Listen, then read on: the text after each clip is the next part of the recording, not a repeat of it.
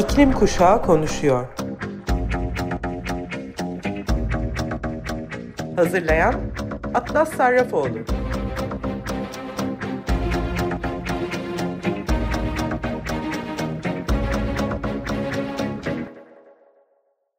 Hepinize merhaba Sayın Açık Radyo dinleyicileri.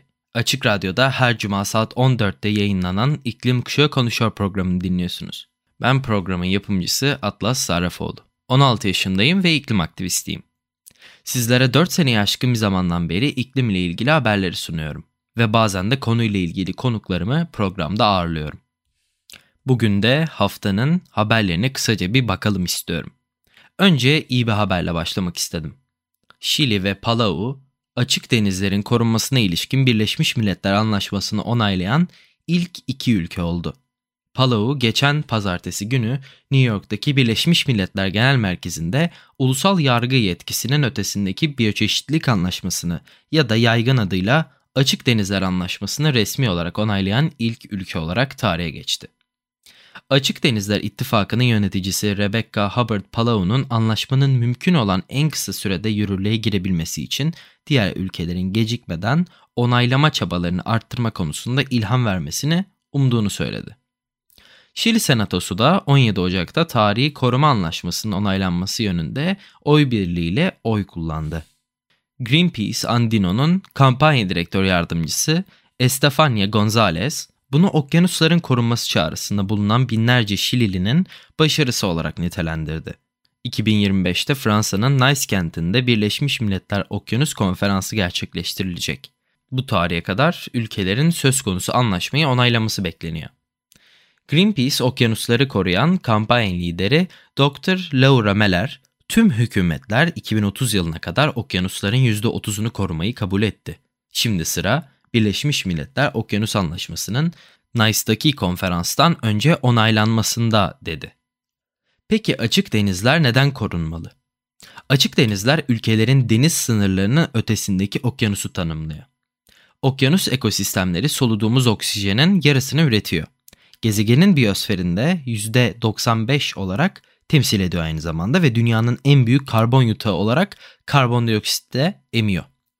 Ancak şimdiye kadar açık denizleri yöneten parçalı ve gevşek bir şekilde uygulanan kurallar bu bölgeyi kıyı sularına göre sömürüye daha açık hale getirdi.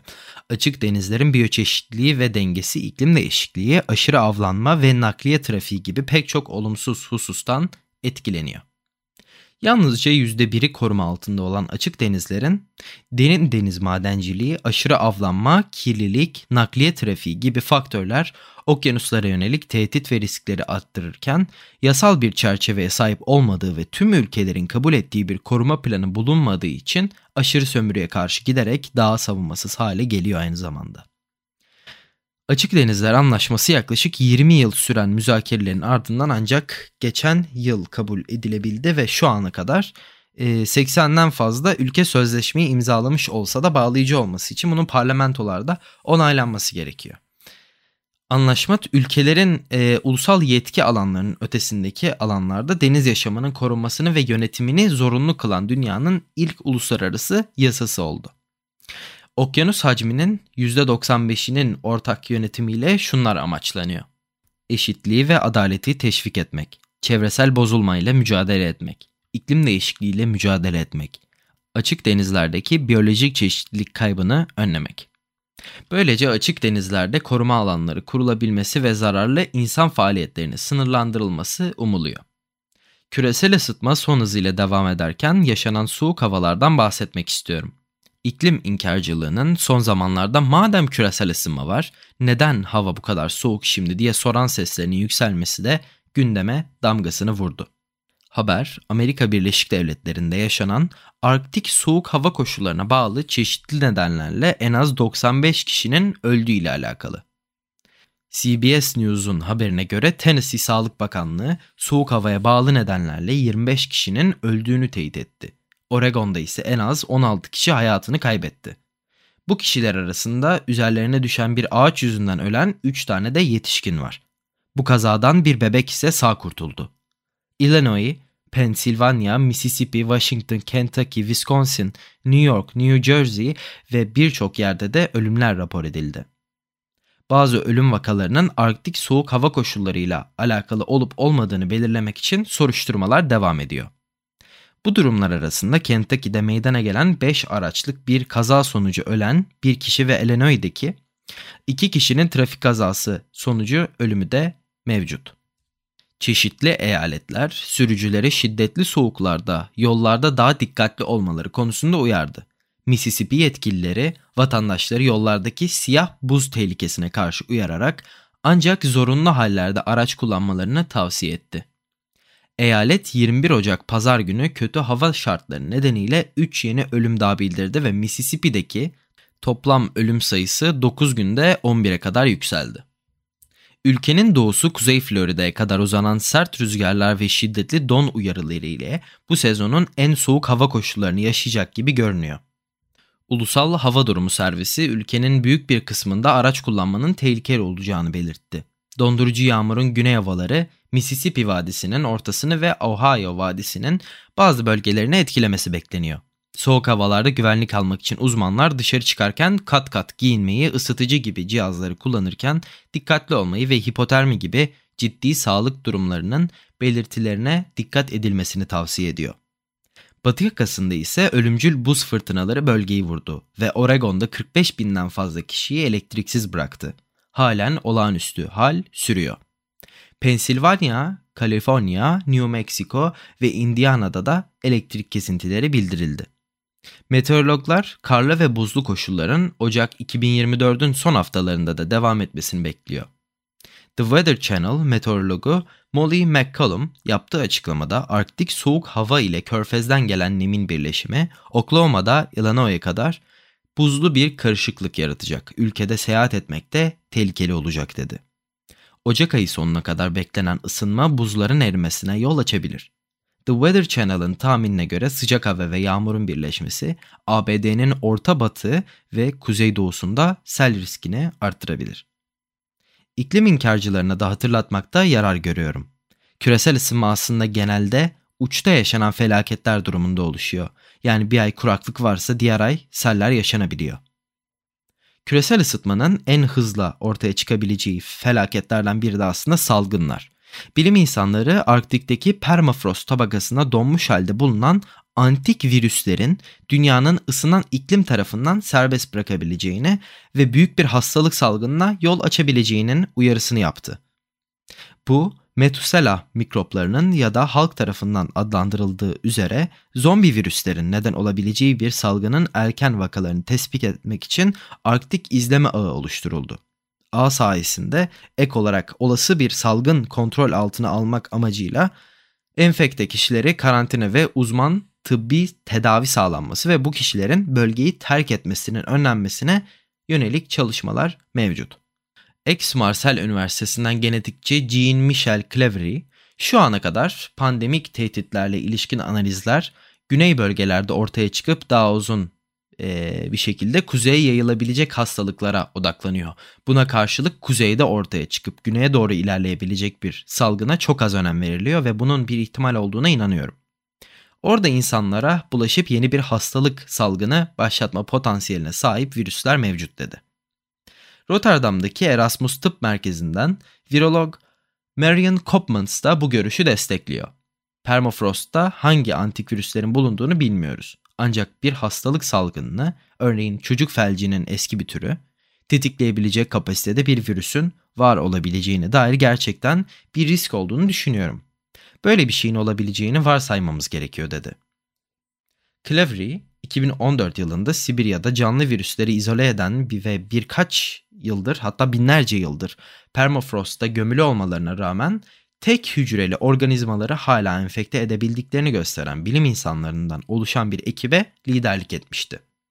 Geçen yıl yayınlanan daha ileri çalışmalar Sibirya'daki 7 farklı bölgeden birkaç farklı viral suşun varlığını ortaya çıkardı ve bunların kültür hücrelerini enfekte edebildiğini de gösterdi. Yani bir antik virüs örneği yaklaşık 50 bin yaşındaydı. İzole ettiğimiz virüsler yalnızca amipleri enfekte edebiliyordu ve insanlar için hiçbir risk oluşturmuyordu diyen Clevery buna rağmen şunun uyarısını yapıyor. Ancak bu şu anda donmuş toprakta bulunan diğer virüslerin insanlarda hastalığı tetiklemeyeceği anlamına gelmiyor.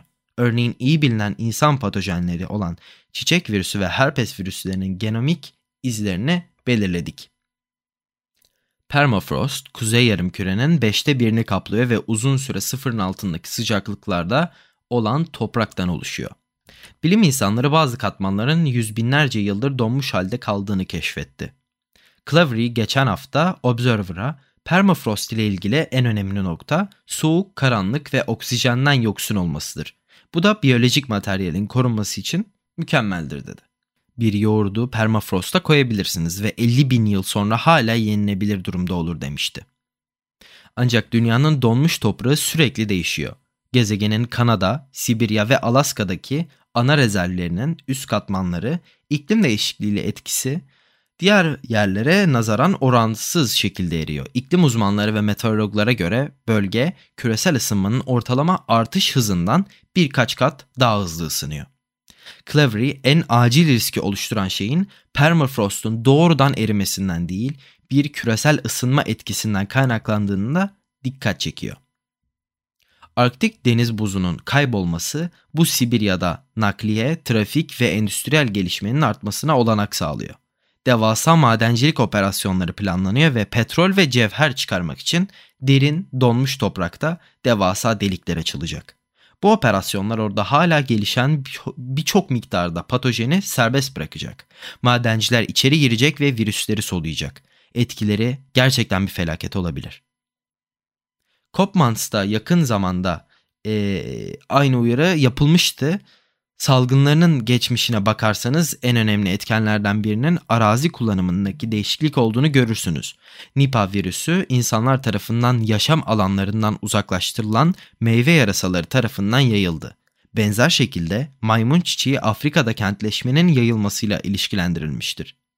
Kuzey kutbunda tanık olmak üzere olduğumuz şey de budur arazi kullanımında tam bir değişiklik ve bu başka yerlerde de gördüğümüz gibi daha da tehlikeli olabilir.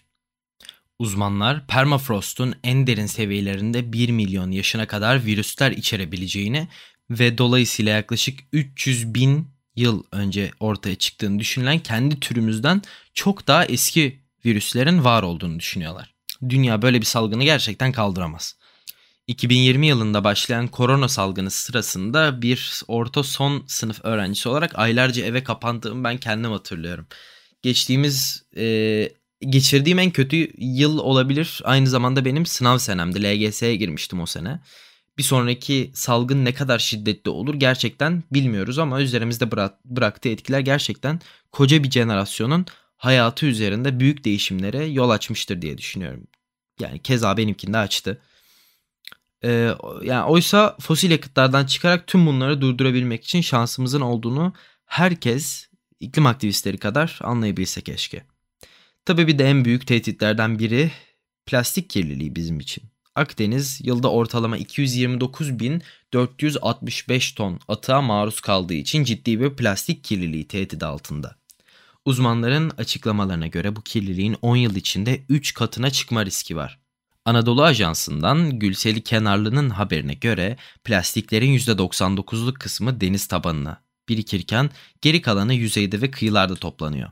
Bu kirlilik sadece bölgesel değil aynı zamanda küresel bir sorun olarak öne çıkıyor ve uzmanlara göre plastiklerin denizlere taşınması ve besin zincirine entegrasyonu uluslararası işbirliği gerektiriyor. ODTÜ Deniz Bilimleri Enstitüsü öğretim üyesi Profesör Doktor Ahmet Kıdeyş, Akdeniz'in dünyadaki diğer denizlerle ve Atlantik Okyanus kıyılarıyla kıyaslandığında en kirli denizlerden biri olduğunu ifade etti. Doçent Doktor Sedat Gündoğdu ise bugün Akdeniz'in kuzeyden itibaren en kirli noktasının Türkiye kıyılarını olduğunu ifade ederek akıntı rejimi nehir kenarlarındaki faaliyetler ve kentsel arıtma altyapılarının yetersizliği gelen atık yükünü arttırıyor dedi ve uluslararası işbirliğinin önemini Fas'tan başlayarak İsrail'de dahil olmak üzere Türkiye'ye kadar olan ülkelerin atık yönetimi altyapısı ne yazık ki o kadar gelişmiş değil dedi. Suriye ve Mısır çöpünü kamyonlarca denize döküyor ve İsrail Filistin'i kendi çöp sahası olarak kullanıyor ve ayrıca şu anda bu bölgede savaş ve yıkımın getirdiği atıklar da var diyerek açıklama yaptı. Denizlerin plastik çorbasını dönmesine neden olacak bir kirlilikle karşı karşıya olduğunu söyleyen Gündoğdu, plastiklerin üretim ve tüketim artışı devam ederse önümüzdeki 10 yılda kirlilik 3 kat artacak. Bu da 1 kilometre sahil şeridimizde günlük 90 kilogram plastik olacağı anlamına geliyor dedi. Buna göre Akdeniz ve Ege'de kilometre karede deniz suyunda yaklaşık 3 ila 15 milyon arası mikroplastik olacak. Doçent Doktor Sedat Gündoğdu, denizdeki plastiklerin %80'i tek kullanımlık ürünlerden geliyor. Üretim azaltılmadan denizlerden ve kıyılardan plastik toplayarak bu işi çözemeyiz. Bu teknolojilerin hiçbiri plastik kirliliğini azaltmıyor. Su yüzeyini temizleyen çöp kaparlar daha çok deniz canlılarını yakalıyor. Plastik üretimimizi önümüzdeki 20 yıl içerisinde en az %40 azaltmamız gerekiyor ifadelerini kullandı. Sıradaki haberim ısınan dünya ile alakalı. Washington Post'ta dün yazısı yayınlanan meteorolog Dan Stillman'a göre 2023'ün dünyanın en sıcak yılı olarak tarihe geçmesinin ardından bu hafta rekor sıcaklık birçok kıtayı kasıp kavuruyor. Sıcaklık kayıtları hemen hemen her kıtada artıyor ve 2024-2023'ün olağanüstü sıcaklığa meydan okuyacak kadar bir tempoya da sahip olabilir. Kışın olduğu bölgelerde alışılmadık derecede sıcaklıklar dönemin Ocak ayından çok Haziran ayına benzemesine sebep oluyor. Yaz mevsiminde tarihi sıcaklık 38 derecenin çok üzerine çıktı. Hepsini bir araya getirdiğimizde küresel ortalama sıcaklık Ocak ayı sonlarında kaydedilen en yüksek seviyeye ulaştığı görülüyor. Bazı yerlerde normalin çok üzerinde olan olağanüstü sıcaklık güneyde Avustralya ve Güney Afrika'ya, kuzeyde ise Kuzey Asya'ya kadar uzanıyor. El Niño da dahil olmak üzere hava ve iklim faktörlerinin bir kombinasyonu tarafından yönlendiriliyor. Hava durumu tarihçisi Maximiliano Herrera son günlerde belirlenen sıcak kayıtlarını belgelemiş ve hava durum modelleri sıcak havaların birçok yerde en az bir hafta daha devam edeceğini gösteriyor. Avrupa'da rekor seviyedeki sıcaklık doğuya, Orta Avrupa'ya doğru yayılması bekleniyor. Avrupa'nın büyük bölümünde geçerli olan sıcaklık uyarıları ülkenin doğu kesiminde hafta sonuna kadar da devam edecek gibi görünüyor. Meteorologlar aynı zamanda Queensland kıyılarına şiddetli yağmur ve kuvvetli rüzgarlarla yaklaşan Kirley tropikal kasırgasını da izliyorlar. Diğer faktörler arasında devam eden El Niño ve 2023'ten sonra küresel okyanus ısı içeriği açısından rekor kıran ılık okyanus suları da yer alıyor. Britanya Meteoroloji Ofisi bu yılki ortalama küresel sıcaklığın sanayi öncesi seviyelerin 1,5 santigrat derece üzerindeki kritik iklim ısınma ölçütünü gölgede bırakabileceği konusunda uyardı. Son haberim ise COP29'un gençlik ve iklim elçisi olarak Leyla Hasanova atanmış. Bu aslında iklim aktivistleri için önemli bir konu çünkü zirve sırasında gençliğin kendisiyle organize olabilmesi kolaylaştırıcı bir yol olarak görülüyor. Leyla Hasanova, Ada Üniversitesi'nden uluslararası çalışmalar alanında lisans ve kamu yönetimi alanında yüksek lisans derecesi almış. Ayrıca Kadir Has Üniversitesi'nde siyaset ve uluslararası ilişkiler alanında akademik değişim programına da katılmış. Leyla çalışmaları boyunca iklim değişikliği, sürdürülebilir kalkınma, yenilenebilir enerji kaynakları, gençlik, cinsiyet ve iklim değişikliğine dayanıklılık gibi çeşitli konularda araştırma ve analizler gerçekleştirmiş. Ayrıca UNSC ve Birleşmiş Milletler Afet Riskini Azaltma Ofisi'nden başarıyla mezun olmuş ve düşünce liderliği kursu afet riskini azaltma ve iklim değişikliğine uyum sinerjisi, gençlik, barış ve güvenlik ve dijital sürdürülebilirlik konularında kurslara katılmış. Leyla şu anda NAM yani Non-Aligned Movement ve Türkçe çevirisiyle Bağımsız Gençlik Hareketi'nde sekreterya başkanı olarak görev yapıyor. Azerbaycan'da çok fazla iklim aktivisti yok. Dolayısıyla da bu sene Kasım'da yapılacak COP29'da nasıl bir gençlik örgütlenmesi olacak gerçekten merak ediyorum. Hatırlarsanız Dubai'de yapılan zirve sırasında kapsamlı herhangi bir cuma eylemi yapılmamıştı. Yine bir petrol ülkesinde bakalım nasıl olacak. Evet. Bir iklim kuşağı konuşuyor programının daha sonuna geldik. Bu hafta sizler için seçtiğim şarkı Ayoka'dan Who Would Follow. Ben Atlas Sarrafoğlu. Haftaya saat 14'te yeni bir iklim kuşağı konuşuyor programında sizlerle olana dek kendinize, sevdiklerinize ve gezegenimize çok iyi bakın. Görüşmek üzere.